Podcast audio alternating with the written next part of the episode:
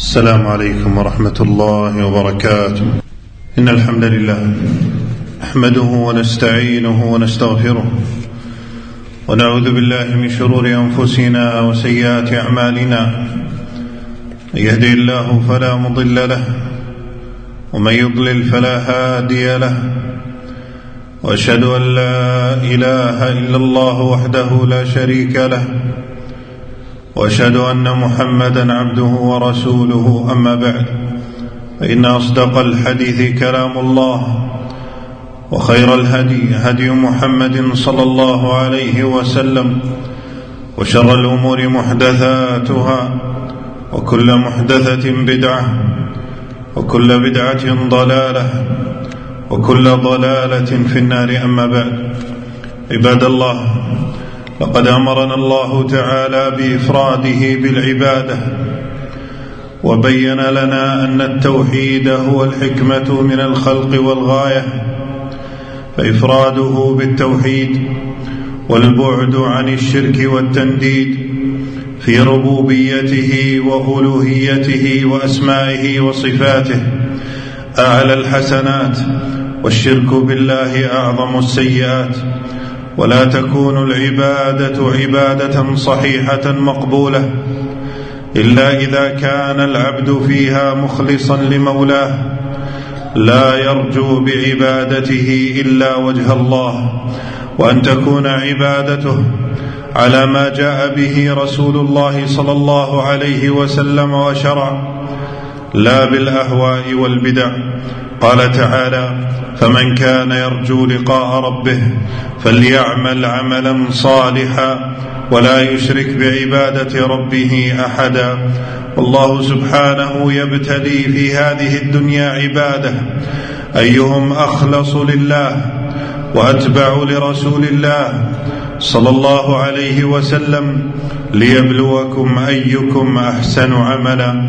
قال الفضيل بن عياض رحمه الله تعالى في معنى الآية: أخلصه وأصوبه، إن العمل إذا كان خالصا ولم يكن صوابا، أي على هدي رسول الله، إذا كان العمل خالصا ولم يكن صوابا لم يقبل، وإن كان صوابا ولم يكن خالصا لم يقبل، حتى يكون خالصا صوابا.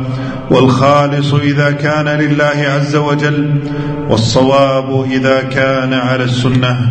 عباد الله، وإن من أعظم ما يناقض الإخلاص ويفسده ويذهب أجر العمل الذي خالطه ويحبطه الشرك الأصغر، ومنه الرياء. ولذلك خاف سيد الأنام عليه الصلاة والسلام على أصحابه الكرام من الوقوع فيه، وحذرهم منه أشد التحذير لشدة خفائه وكثرة دخوله في الأعمال، فهو أخفى من دبيب النملة السوداء في الليلة الظلماء على الصخرة الصماء. فعن أبي سعيد رضي الله عنه قال: خرج علينا رسول الله صلى الله عليه وسلم ونحن نتذاكر المسيح الدجال، فقال: ألا أخبركم بما هو أخوف عليكم عندي من المسيح الدجال؟ قال: قلنا بلى. فقال: الشرك الخفي أن يقوم الرجل يصلي فيزين صلاته لما يرى من نظر رجل، فيعمل العبد العمل ليراه الناس ويطلب مدحهم وثناءهم، وهذا محبط لأجر ما خالطه من الأعمال، موقع للعبد في الخزي والوبال. ومن أراد بعمله غير رب العباد عاقبه الله بأن يفضحه على رؤوس الأشهاد.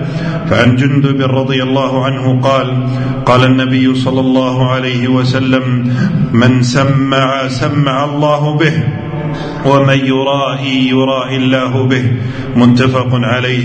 بل يوكل الله تعالى المرائين إلى غيره ممن كانوا يراؤونهم، ومن وكله الله إلى غيره خاب وخسر. فعن محمود بن لبيد رضي الله عنه أن رسول الله صلى الله عليه وسلم قال: إن أخوف ما أخاف عليكم الشرك الأصغر. قالوا: وما الشرك الأصغر يا رسول الله؟ قال: الرياء. يقول الله عز وجل لهم يوم القيامة إذا جزي الناس بأعمالهم: اذهبوا إلى الذين كنتم تراؤون في الدنيا فانظروا هل تجدون عندهم جزاء. رواه أحمد. فالله سبحانه لا يقبل من الأعمال إلا ما أريد به وجهه، ومن عمل لغير الله فالله غني عنه وعن عمله. فعن أبي هريرة رضي الله عنه أن رسول الله صلى الله عليه وسلم قال: قال الله تبارك وتعالى: أنا أغنى الشركاء عن الشرك، من عمل عملا أشرك فيه معي غيري تركته وشركه. رواه مسلم. عباد الله، لخطورة الرياء وبيان سوء عاقبته فقد توعد الله المرائين بالعذاب المبين، وأخبر أنه من صفات المنافقين، فقال سبحانه: فويل للمصلين الذين هم عن صلاتهم ساهون الذين هم يراءون ويمنعون الماعون. والمراءون من أول من تسعر بهم النار يوم القيامة. فاستمع معي إلى هذا الحديث الذي يورث الخوف الشديد والوجل من دخول الرياء في القول والعمل. فعن أبي هريرة رضي الله تعالى عنه قال: سمعت رسول الله صلى الله عليه وسلم يقول: إن أول الناس يقضى يوم القيامة عليه رجل استشهد فأتي به فعرفه نعمه فعرفها، قال: فما عملت فيها؟ قال: قاتلت فيك حتى استشهدت. قال: كذبت، ولكنك قاتلت لأن يقال جريء، فقد قيل. ثم أمر به فسحب على وجهه حتى ألقي في النار. ورجل تعلم العلم وعلمه وقرأ القرآن فأتي به فعرفه نعمه فعرفها، قال: فما عملت فيها؟ قال: تعلمت العلم وعلمته وقرأت فيك القرآن. قال: كذبت، ولكنك تعلمت ليقال عالم وقرأت القرآن ليقال هو قارئ، فقد قيل. ثم أمر به فسحب على وجهه حتى ألقي في النار.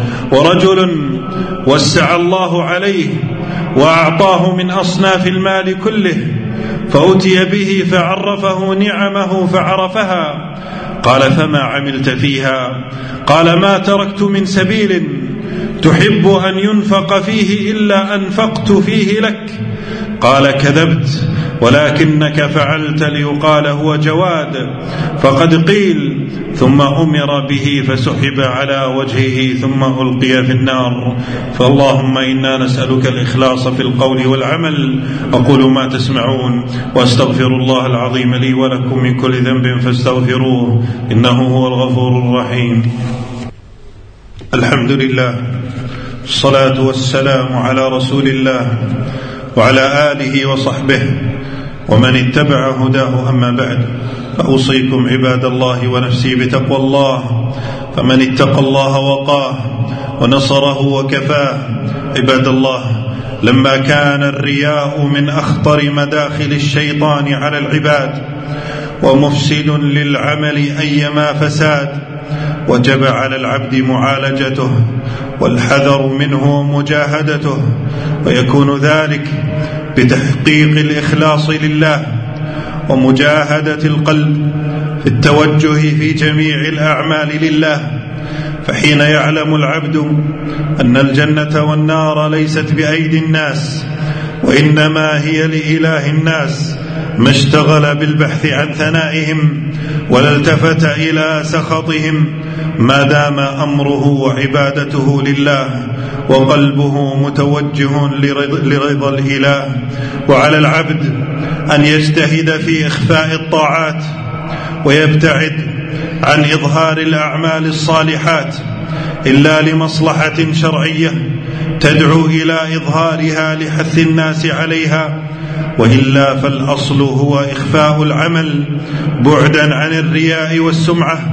وتدبر كيف يضل الله العبد المتصدق حين أخفى صدقته، والخاشع حين أخفى بكاءه، ورجل تصدق بصدقة فأخفاها حتى لا تعلم شماله ما تنفق يمينه، ورجل ذكر الله خاليا ففاضت عيناه.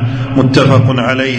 وإن من البلاء أن تجد العبد إذا عمل الحسنة أو فعل الطاعة كصدقة أو عمرة أو صيام لا يبالي بنشر عمله بين الناس، وخصوصا مع تيسر ذلك مع الوسائل الحديثة، وهذا مما يدخل على العبد الرياء فيذهب عليه أجر عمله ويحرق عليه حسناته.